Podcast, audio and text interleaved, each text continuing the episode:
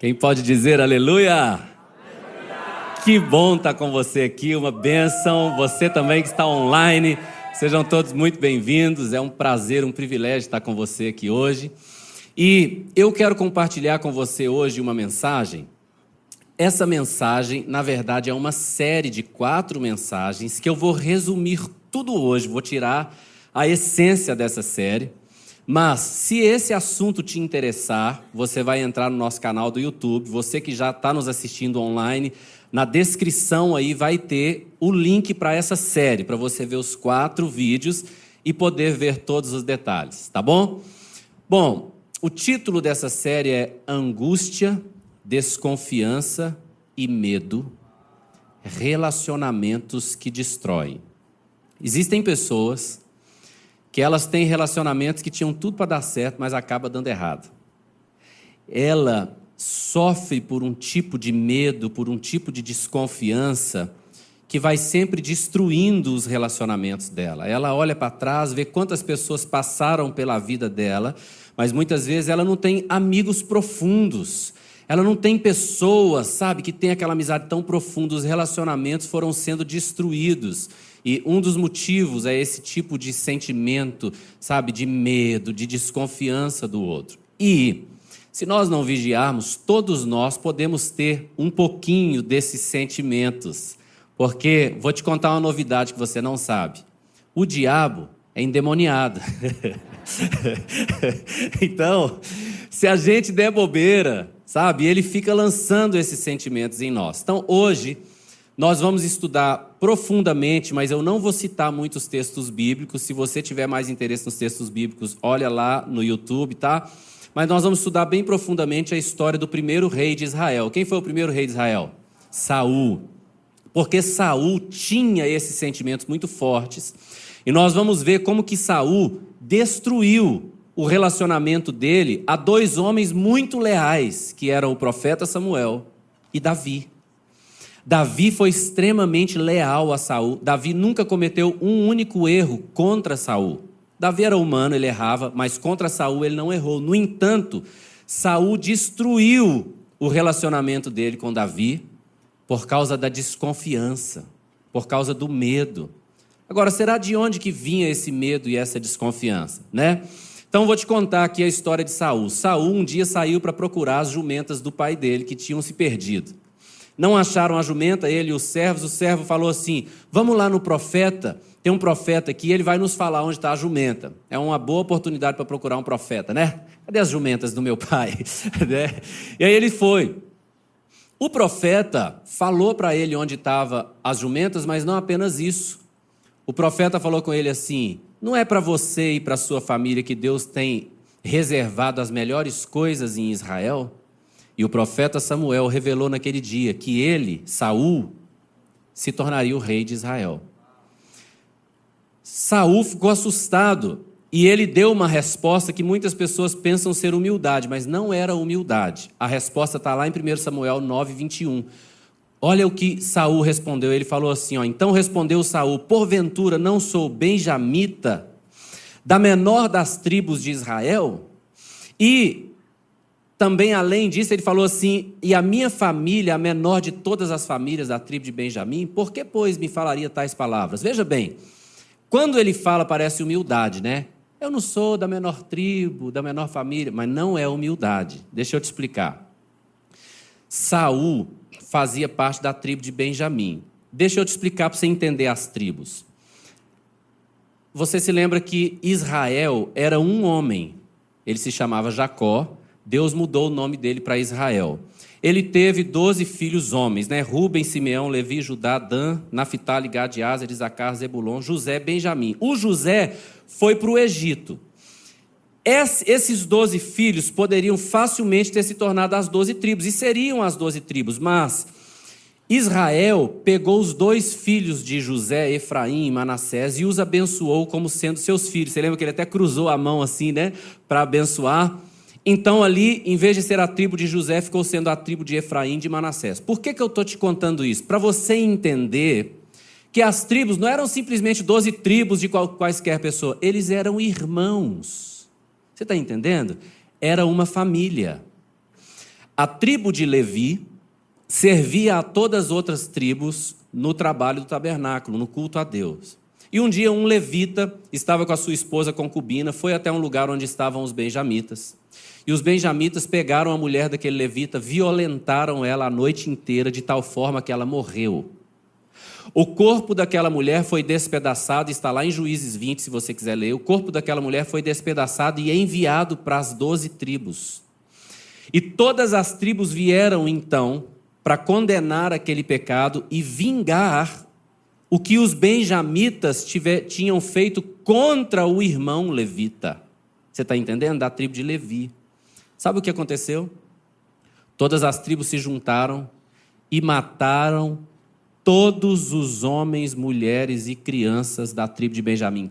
Todos. Os únicos que sobraram foram 600 homens que conseguiram fugir e se esconder. 600 homens. Então, aquela tribo né, de milhares e milhares e milhares e milhares de pessoas, foi quase extinta, só não foi extinta porque esses 600 homens fugiram. Esses 600 homens agora não tinham mulheres, não tinham com quem se casar. E olha o que aconteceu: eles tinham que ir até um lugar onde tinha uma festa e as, as filhas de Siló saíam para dançar. Então esses homens iam lá e sequestravam as filhas de Siló e saíam correndo com a mulher. Peguei minha mulher! E ia sair com a mulher dele. E foi desse jeito que eles tiveram mulheres para ter filhos e continuar a tribo de Benjamim. Você está entendendo? Foi daí que Saul nasceu. Então Saul é um descendente desses 600 homens fugitivos que casaram com as mulheres sequestradas. Você entendeu? Agora, preste atenção então. Não muito tempo depois que isso aconteceu, nasceu Saul. Saul cresceu nessa tribo. Agora, nós temos que entender que num tempo onde tudo era definido pela força e pela guerra, quantidade era segurança. Então, se você fazia parte de um povo muito grande, muito forte, você vai conquistar, você vai vencer. Se o inimigo vier contra você, você vai ter força para lutar. Mas se você faz parte de um povo pequenininho que foi praticamente instinto, você não tem força para plantar, não tem força para colher, você não tem força para guerrear. Se o inimigo vier contra você, você vai ter problema e até os seus próprios irmãos estão te matando. Então Saul cresceu em um ambiente inseguro. Você está comigo? Em um ambiente hostil, em um ambiente de medo. Saul cresceu naquele ambiente incerto, sem saber se vai dar certo, se não vai dar certo, o que vai acontecer, o que não vai. Tem um outro fato interessante que eu gosto de comentar, porque eu sou assim, grandão, né? Bem alto. Mas é que Saul, ele era o homem mais alto de Israel. O ombro de Saul era mais alto do que a cabeça de todos os homens de Israel. Então você olhava assim, via a cabeça de todo mundo e o ombro de Saul. Saul estava lá. e quando você é mais velho, já tem corpo de homem, está forte, isso pode não ser um problema. Mas o que, que acontece quando você tem 12 anos e é o mais alto da sala, né? Eu passei por isso. Os apelidos não são muito bons, não. Né? A gente ganha apelido de tudo. Saul cresceu nesse ambiente. Então, quando ele fala, eu sou da menor tribo e a minha família, a menor família da menor tribo, na verdade ele está revelando, não é humildade, é insegurança mesmo. Como é que pode? Eu? Ele não tinha entendido que Deus não depende de nada que nós somos e temos, Deus só depende dele mesmo porque ele é Deus. Agora, Samuel falou com Saul que ele ia ser rei, olha que interessante. Marcou lá o dia de apresentar ele como rei, Samuel foi lá. Aí, gente, vou apresentar para vocês aqui agora o novo rei de Israel. Então, Saul pode entrar. Saul. Ô Saul, o Saul não foi não. Eles ficaram procurando o Saul, cadê o Saul? Eles foram consultar a Deus de novo. Senhor, esse homem está aqui, cadê ele? Sabe o que o Senhor falou? Ele está aí escondido no meio da bagagem. Ele não estava trabalhando, cuidando da bagagem, ele estava escondido, inseguro. Você está entendendo? Agora, a insegurança dele não era só por causa da história, é porque na história dele, Deus não pôde entrar. A gente vai ver que Deus realmente não pôde entrar. Saul desobedecia a Deus. Certo momento, Samuel ia oferecer um sacrifício lá para confirmar o reino de Saul diante do povo. Saul achou que Samuel estava atrasando, estava demorando muito. Sabe o que Saul fez? Ele mesmo foi lá e ofereceu o sacrifício. Ele não podia fazer aquilo. Sabe, ele não tinha patente para aquilo, ele não era autorizado a fazer aquilo. Deus começou a reprovar o reino de Saul. Aí sabe o que começou a acontecer depois disso? Saul começou a ter crises de raiva, e a Bíblia diz que havia um espírito maligno que atormentava Saul. Olha que interessante. Naquela época, o conselho que eles deram para o rei Saul foi assim: esse espírito maligno está te atormentando. Você tem que achar um tangedor, um adorador, que toque um instrumento. E quando o adorador adorar, o espírito maligno vai embora. Aquele povo já sabia naquela, naquele tempo uma verdade que todos nós precisamos saber. Que a Bíblia diz: Contudo, tu és santo, entronizado em meio aos louvores de Israel. Sabe que o louvor, ele atrai a presença manifesta de Deus. Deus se assenta no trono dos louvores. Nós temos que aprender a louvar mais. Na hora do culto, abrir a nossa boca e louvar, mas também em casa, no carro, no trabalho, ter uma vida de adoração, porque aonde a presença de Deus se manifesta, o diabo tem que ir embora. e é isso que acontecia com Saul. Davi começava a dedilhar a harpa, o espírito maligno deixava Saul e Saul ficava em paz. Saul então amou Davi, porque Davi foi o homem convidado para tocar a harpa diante de Saul. A Bíblia diz que Saul amou Davi e Saul fez de Davi o seu escudeiro pessoal. Você está entendendo? Muito bem, apareceu aquela guerra dos filisteus contra Israel e Golias fez o desafio: levante um homem em Israel para lutar contra mim. Golias era bem pequenininho. Ele media seis côvados e um palmo. Seis côvados é o tamanho do antebraço. Aqui, ó. Então, ele media entre 2 metros e 40, que daria seis côvados, ou 3 metros, mais um palmo. Então, ele era bem pequenininho, tá? Isso era Golias. Ninguém tinha tamanho para enfrentar, nem força nem coragem para enfrentar Golias. Davi falou: Eu vou. Saul falou: Golias, você é só um moço. Oh, Davi, você é só um moço, e Golias é guerreiro desde a sua mocidade. Davi falou: não tem problema não, eu cuidava das ovelhas do meu pai, apareceu o urso ou o leão, e eu matei os dois pelo poder do Senhor. Eu vou enfrentar esse Golias, esse filisteu incircunciso, eu vou matar ele também. Davi foi enfrentar Golias, ele pegou só as pedrinhas no ribeiro, cinco pedras e uma funda, e foi enfrentar Golias. Rodou a pedra com a funda, a pedra encravou na cabeça de Golias, ele foi lá, cortou a cabeça dele. Venceu Golias. Quem era o rei? Saul. Mas Davi era o escudeiro fiel. E ele foi lá e venceu aquilo. Dali se levantou uma guerra, você pode ler isso lá em 1 Samuel 17, 18. E o povo de Israel perseguiu os filisteus, foi vitorioso na guerra. Mas quando eles voltaram da guerra, aconteceu uma coisa. Lá tinham umas mulheres que não tinham muita sabedoria, não. As mulheres daqui são cheias de sabedoria, aleluia. Mas as mulheres de lá não tinham sabedoria nenhuma. E está lá voltando Saul da guerra, Davi voltando também. Tava aquele grupo de mulheres lá cantando assim, ó.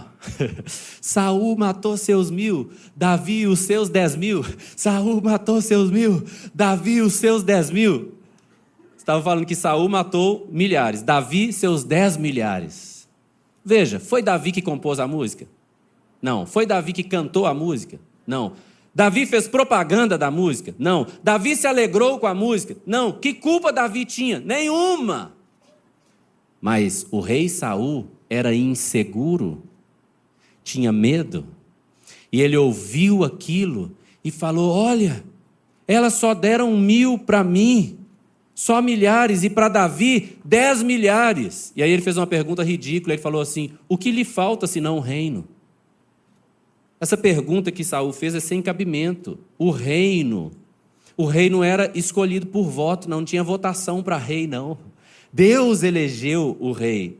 Não era democracia. Aquelas mulheres não tinham poder nenhum de fazer Davi se tornar rei, mas porque ele era inseguro, ele ficou com medo Veja, Davi era um homem leal a Saul, estava guerreando na guerra por Saul, estava sendo escudeiro de Saul, estava tocando harpa para expulsar os demônios de Saul. Era o melhor tipo de amigo que Saul poderia ter. Mas porque Saul era inseguro e medroso, a Bíblia diz que agora, depois que as mulheres cantaram, Saul, é, Saul não olhou mais a Davi com os mesmos olhos. A Bíblia diz que Saul estava no palácio, lá na casa dele, ele era rei. Os soldados tudo lá cercando a casa, toda aquela segurança que um rei merece. Davi estava lá dedilhando a harpa. E sabe como Saul estava? Dentro de casa, segurando a lança. Que, que esse homem está fazendo dentro de casa, totalmente protegido, segurando uma lança? Fala comigo bem alto assim, ó, insegurança. insegurança. Fala, medo. medo. Desconfiança. Desconfiança. Era isso que ele tinha. Ele estava segurando a, a lança, ele estava pronto para atacar qualquer um. Esse é o tipo de gente que o diabo gosta de usar. Então, a Bíblia diz que Saul falou consigo mesmo: Eu vou encravar Davi na parede. Olha a ideia dele. Davi estava lá, dedilhando a harpa, de repente ele olha, Saul está assim para ele, Saul joga a lança, ele se desvia, a lança vai lá, olha lá, quebrou até o vidro a lança. Você está entendendo? Ele tacou a lança, a lança encravou na parede. Davi teve que começar a fugir de Saul, ele se tornou um fugitivo. Várias vezes Davi teve a oportunidade de matar Saul. Dentro da caverna, Davi teve a oportunidade de matar Saul, não matou e provou para Saul: Saul está aqui, ó. Eu não estou te matando, eu não quero nada seu, eu não quero ser nada, eu não quero ser rei, eu estou aqui para te servir, Saul. Mas Saul não acreditava. Saul tinha aquele medo, aquela desconfiança. Você está entendendo? Ele nunca parou de perseguir Davi. Interessante que um dia Deus deu uma ordem para Saul destruir os amalequitas. Saul foi, destruiu em partes, mas ele voltou daquela guerra e trouxe o melhor dos bois, o melhor das ovelhas e o rei. Deus falou com o profeta Samuel assim: ó, eu rejeitei Saul, Saul não vai ser mais o rei de Israel, porque eu rejeitei, porque ele é desobediente, ele não tem compromisso comigo, ele desobedeceu, eu rejeitei. O profeta Samuel foi lá até Saul, falou: Saul, que foi que você fez?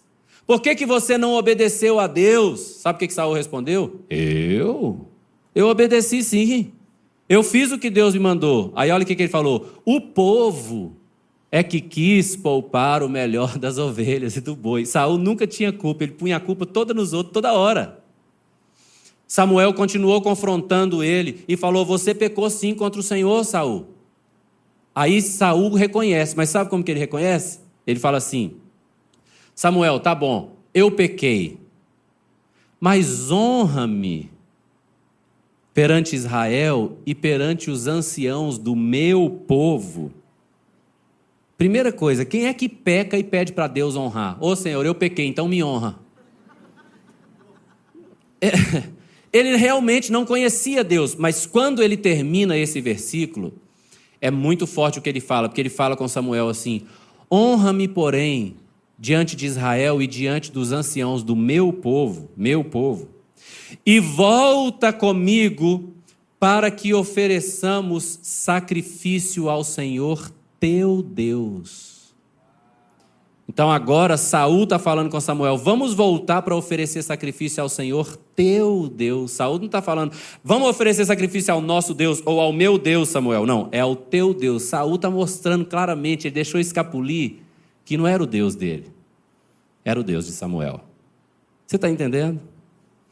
Saul começou, gente, despenhadeiro abaixo esse medo, essa angústia, esse tormento, esse espírito maligno atormentando a vida dele de tal forma, Davi teve que se tornar fugitivo. Davi nunca mais voltou à presença de Saul. Por causa do medo de Saul, da desconfiança de Saul, ele destruiu o relacionamento dele com Davi.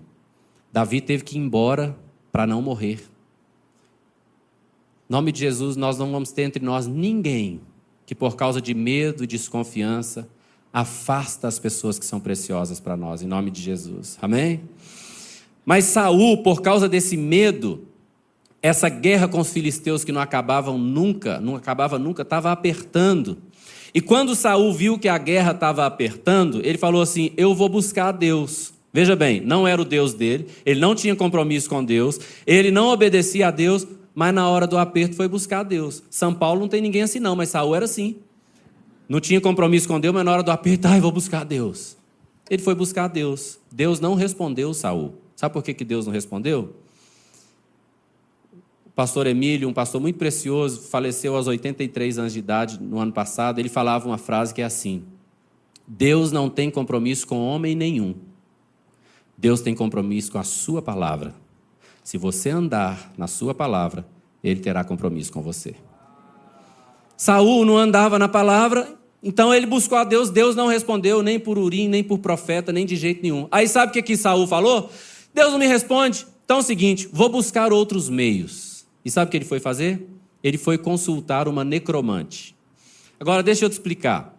Necromante é aquela pessoa que diz consultar os espíritos dos mortos. Tá, deixa eu te explicar.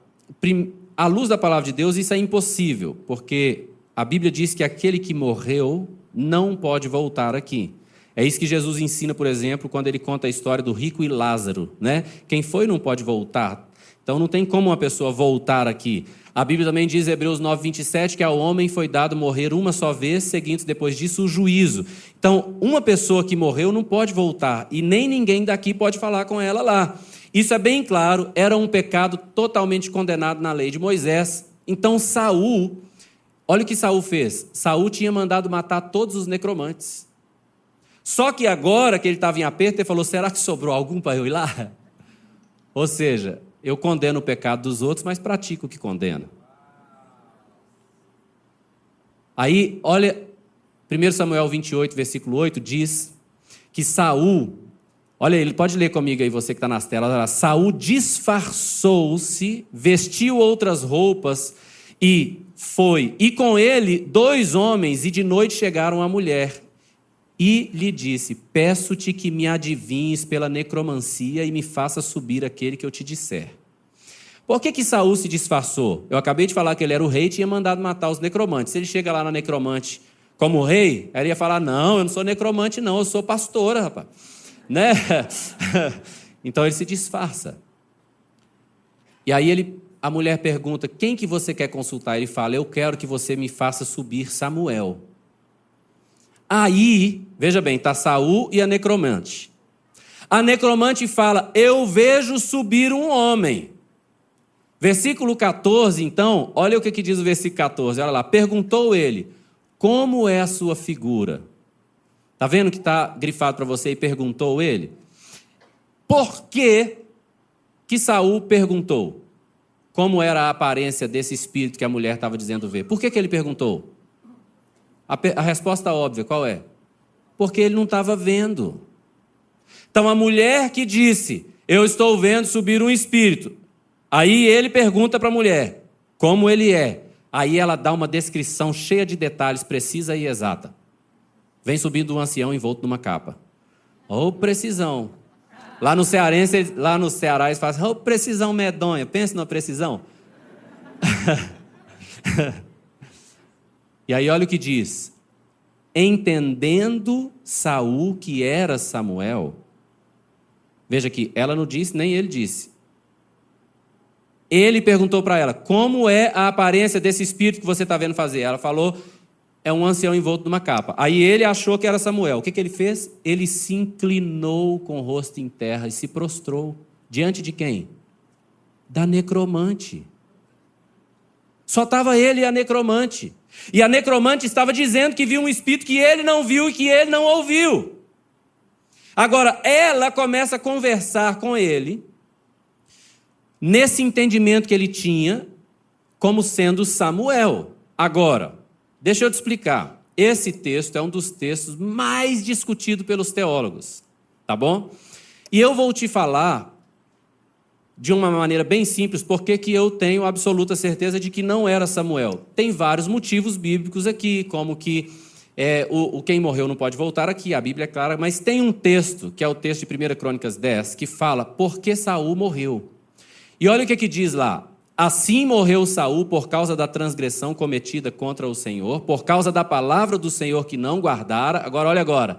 E também porque interrogara e consultara uma necromante e não o Senhor. Fala isso comigo. Uma necromante. De novo. Que o Senhor está nos mostrando na palavra que consultar a necromante é igual a consultar não o Senhor. Porque diferente de Saul que matou os necromantes e foi consultar, para o outro pecado é proibido, mas para mim pode. Diferente de Saul, Deus não pratica o que reprova. Então Deus jamais falaria através da necromancia se ele reprova a necromancia. Você está entendendo? Agora, vamos, vamos rasgar um monte de texto bíblico aqui, para a gente imaginar que um morto pudesse voltar aqui, que não pode, mas vamos imaginar que pudesse. E vamos imaginar que aquele morto realmente fosse Samuel. Será que Samuel, o juiz mais reto de Israel, o profeta, aquele homem de Deus que no fim da sua vida chegou para todo mundo e falou assim: gente, eu, se tem alguma coisa que eu fiz, fala aí. Eu fiz alguma coisa errada, ninguém tinha nada para falar dele. Será que esse homem de Deus serviu a Deus a vida toda? Aí depois que ele morre, ele vai servir o diabo? Faz sentido isso para você? Claro que não. Então, por que que o texto está dizendo consultou uma necromante e não o Senhor, porque realmente não foi o Senhor quem falou com, Davi, com Saul naquele dia. Mas quando Saul ouviu o que foi falado com ele, a Bíblia diz que ele estremeceu e caiu de medo. Porque foi falado com ele: o inimigo vai vir, realmente, Israel vai ser destruído, você vai morrer e todos os seus filhos vão morrer aqui no mesmo dia. Veja bem, se o inimigo está vindo contra mim, o que, que eu vou fazer se eu sou o rei? Eu vou preparar o exército, né? Infantaria ali, cavalaria ali, os arqueiros ficam lá em cima, e quando o inimigo vier, nós vamos agir assim. Saul não fez nada disso, ele ficou quieto, tremendo de medo, e a guerra foi apertando, o inimigo foi chegando. E quando o inimigo chegou, sabe o que, que Saul fez? Pegou a espada e se matou. Ele se lançou sobre a espada e se matou. O inimigo não teve o trabalho de matar Saul. Sabe? Tem uma coisa que nós chamamos, é, os psicólogos falam muito de um tipo de pessoa. E eu vou explicar para você como é esse tipo de pessoa para você entender. Sabe aquela pessoa que ela olha para uma situação e fala assim: "Oh, eu queria tanto que essa situação desse certo, mas vamos apostar que vai dar errado? E aí a pessoa começa a fazer tudo que faz aquela situação dar errado.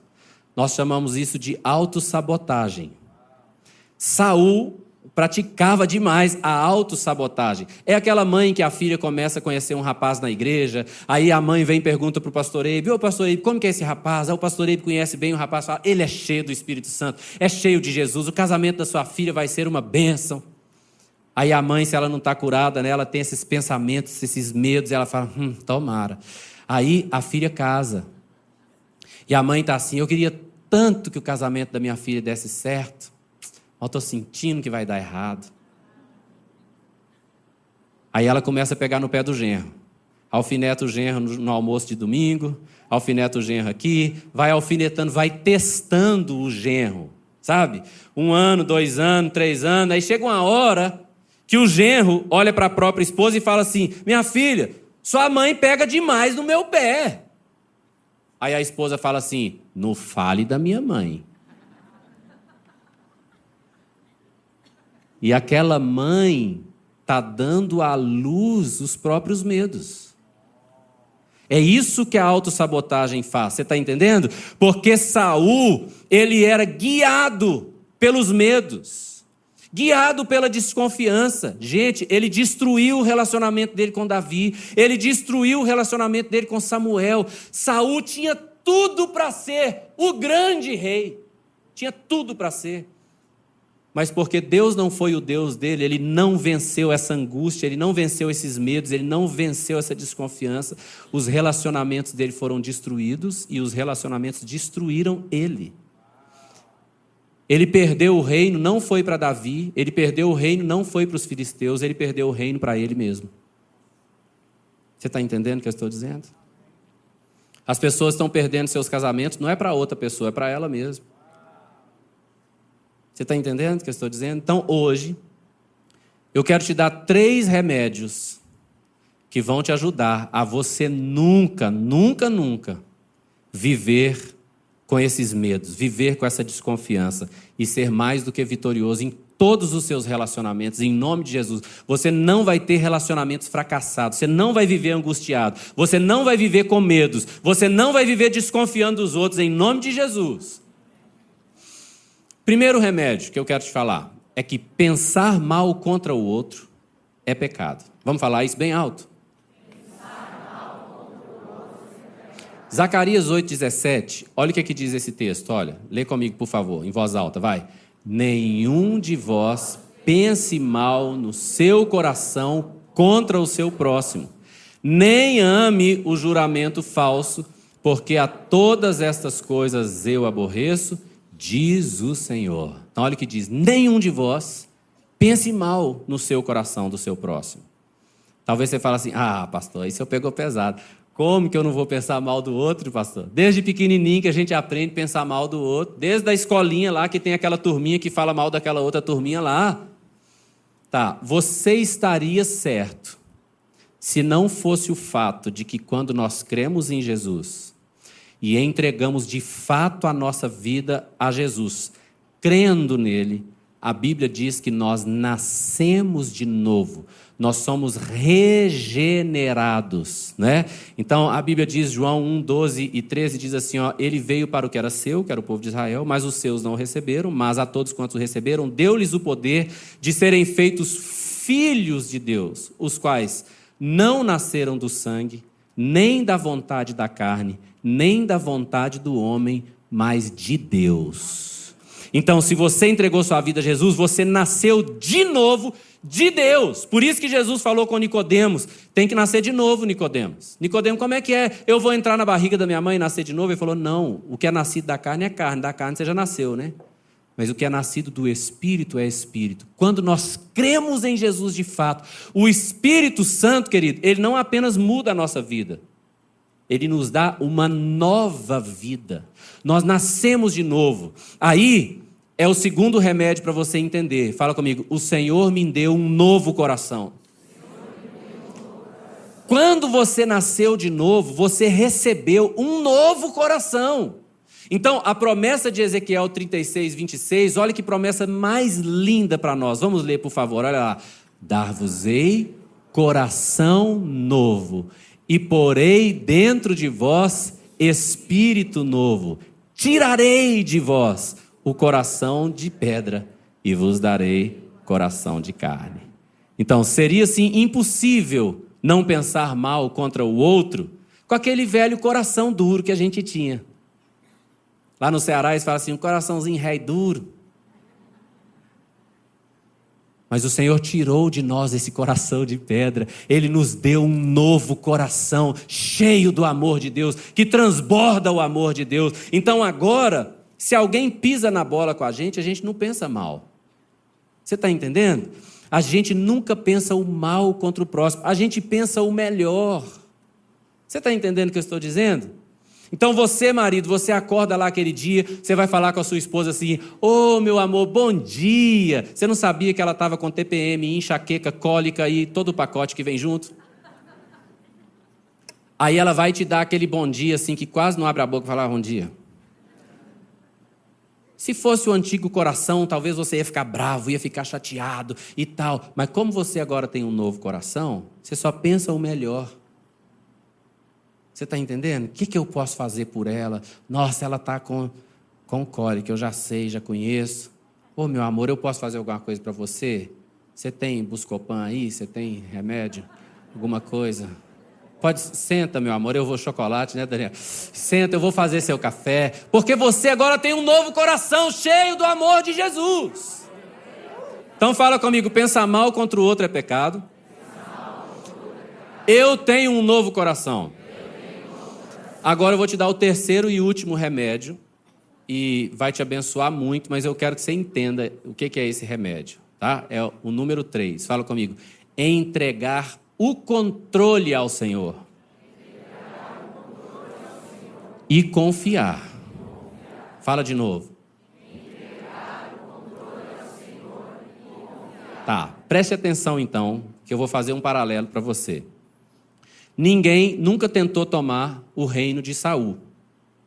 Mas Saul viveu com a lança na mão defendendo o reino. Davi nunca tentou tomar o reino de Saul, mas Saul viveu a vida dele perseguindo Davi, tentando matar Davi. Existia uma guerra só dentro da cabeça de Saul. Você está entendendo? A guerra não era externa, a guerra era só dentro da cabeça dele. Agora, Davi, depois ele se tornou rei. E quando ele se tornou rei, de fato, tentaram tomar o reino de Davi. E Absalão, ele era o maior empreendedor de salão de beleza de Israel, né? Era o Absalão. Abria salão para todo lado, né? então, o, o Absalão. o Absalão, ele fez uma estratégia para tomar o reino de Davi. E realmente Davi teve que sair como fugitivo. Absalão pegou as mulheres de Davi à luz do dia e violentou as mulheres de Davi diante do povo, para todo mundo ver que Absalão realmente estava fazendo guerra contra Davi. Davi saiu fugitivo de Israel para não morrer. Veja que a situação de Davi era real. Olha o que aconteceu. Quando Davi estava fugindo, um homem que inclusive era da tribo de Saul, né? Da mesma tribo de Benjamim, chamado Simei, começou a tacar pedra em Davi e amaldiçoar Davi.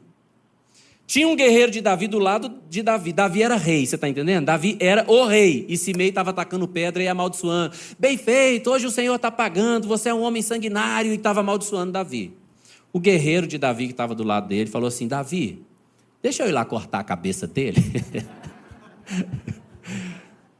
Davi falou com ele assim: faz isso não. Quem sabe é Deus. Ué, pastor, peraí, quem sabe é Deus o que? Deus que está amaldiçoando Davi? Não. Mas quem sabe Deus vai usar essa humilhação que eu estou passando e suportando para me abençoar depois. Olha o que, olha o que que diz lá, por favor, projeta para mim. Olha lá a resposta de Davi, ó. Talvez o Senhor considere a minha aflição e me retribua com o bem a maldição que hoje recebo. Davi falou assim: Eu não vou revidar, eu não vou cortar a cabeça dele. Você quer saber de uma coisa? Eu nunca lutei para ter o reino, não lutarei para manter o reino. Esse reino foi Deus que me deu, eu não lutei para tê-lo, não lutarei para mantê-lo. Não vou me defender, não vou cortar a cabeça desse homem. Interessante. A guerra acontecendo, destruição em Israel, Davi fugindo, as mulheres dele foram violentadas. O que, que você faria? Gente, vamos ser bem sinceros. A maioria dos homens ia passar a noite assim, ó. Meu Deus, o que, que eu faço? Meu Deus, eu tenho que fazer alguma coisa. Meu Deus, eu tenho que fazer alguma coisa. O que, que eu vou fazer? Qual estratégia? Quem será que pode me ajudar? Será que eu peço ajuda para aquele rei, para aquele outro rei? O que, que eu faço? A maioria dos homens passaria a noite assim, sim ou não? Davi não. Sabe o que, que Davi foi fazer? Ele foi ter o TSD dele. Verdade. Ele foi para o tempo a sós com Deus. Ele escreveu uma canção naquela noite.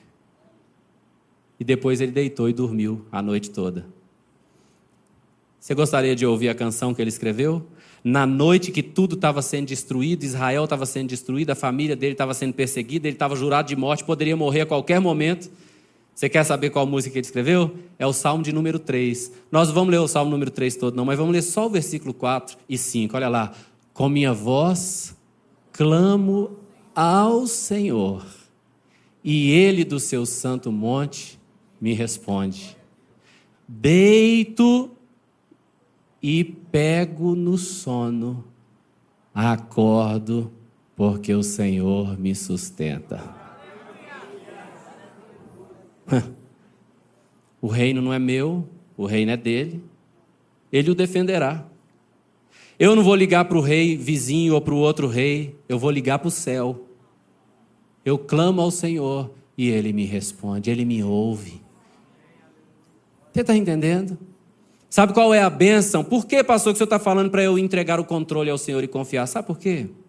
Deixa eu te explicar uma coisa. quando você entrega tudo ao Senhor, presta atenção. Quando você entrega tudo ao Senhor, se qualquer pessoa quiser pegar esse tudo, vai ter que tomar das mãos dele. Enquanto é seu, você tem o controle, você tem que lutar para dar certo, você tem que lutar para proteger, mas quando é dele, quem quiser pegar vai ter que tomar da mão dele. Entendeu? Então, pastor, entregar o controle ao Senhor e confiar. Quer dizer que eu vou deitar, dormir, não preciso fazer mais nada? Não, querido. Entregar o controle ao Senhor e confiar é que agora você vai fazer só o que está na palavra. Só o que está na palavra. Minha mulher acordou nervosa, mas a Bíblia diz que eu devo amá-la como Cristo amou a igreja. Então vou continuar amando, vou continuar amando. Você está entendendo o que eu estou falando?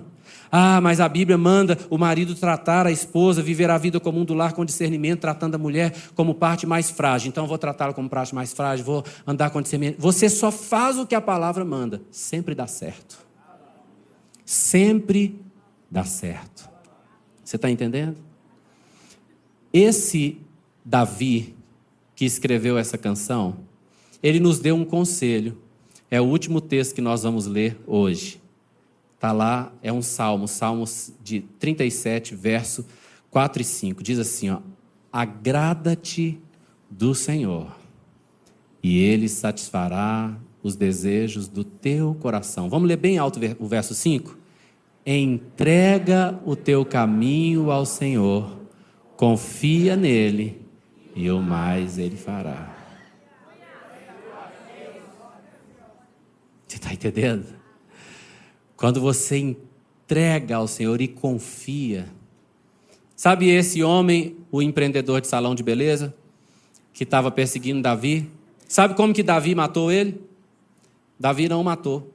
Enquanto ele perseguia Davi, ele estava passando no meio de umas árvores lá, no, no, cavalo, na mula dele, e a mula passou debaixo de um lugar que tinha uma forquilha assim, muito baixa, e ele foi e agarrou a cabeça na forquilha, aí a mula foi e ele ficou pendurado, e ficou lá, morrendo, enforcado. Entrega tudo ao Senhor e confia. E nunca mais você vai estar debaixo da pressão de fazer dar certo. É tudo dele. Ele fará dar certo. Vamos ficar de pé no nosso lugar, em nome de Jesus.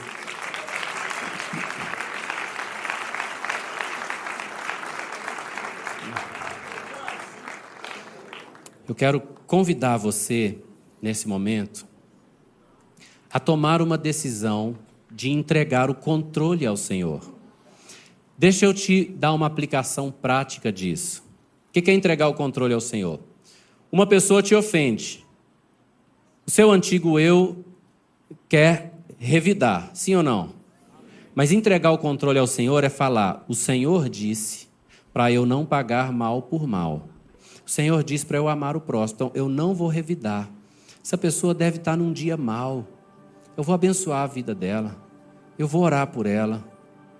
Aí você está fazendo o quê? Ao invés de você estar tá tentando controlar aquela situação, você está deixando o Senhor controlar. Você está entendendo? O Senhor que está controlando através da palavra. Entendeu ou não? Você, esposa, você está falando assim: eu vou comprar isso e tal, tal, tal. E o meu marido falou para não comprar, mas eu vou comprar. Eu trabalho, o dinheiro é meu. Tá certo? Você pode comprar, tá certo, o dinheiro é seu. Mas se você for entregar todo o controle ao Senhor, você vai olhar para a palavra e vai se lembrar. O homem é o cabeça da mulher, como Cristo é o cabeça da igreja, como Deus é o cabeça de Cristo. Então, se o meu marido não concordar, eu não vou comprar.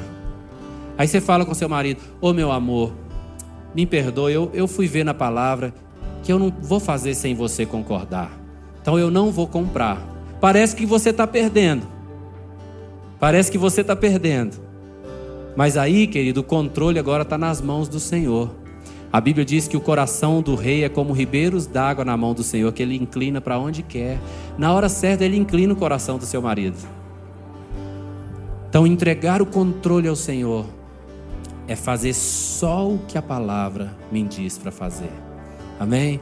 Põe a mão sobre o seu coração e fala comigo assim: Senhor, eu entrego tudo a Ti tudo eu entrego a Ti. Meus relacionamentos, a minha família, o meu futuro, tudo está entregue a ti. E eu confio de que o Senhor vai cuidar e de que tudo vai cooperar para o meu bem, em nome de Jesus.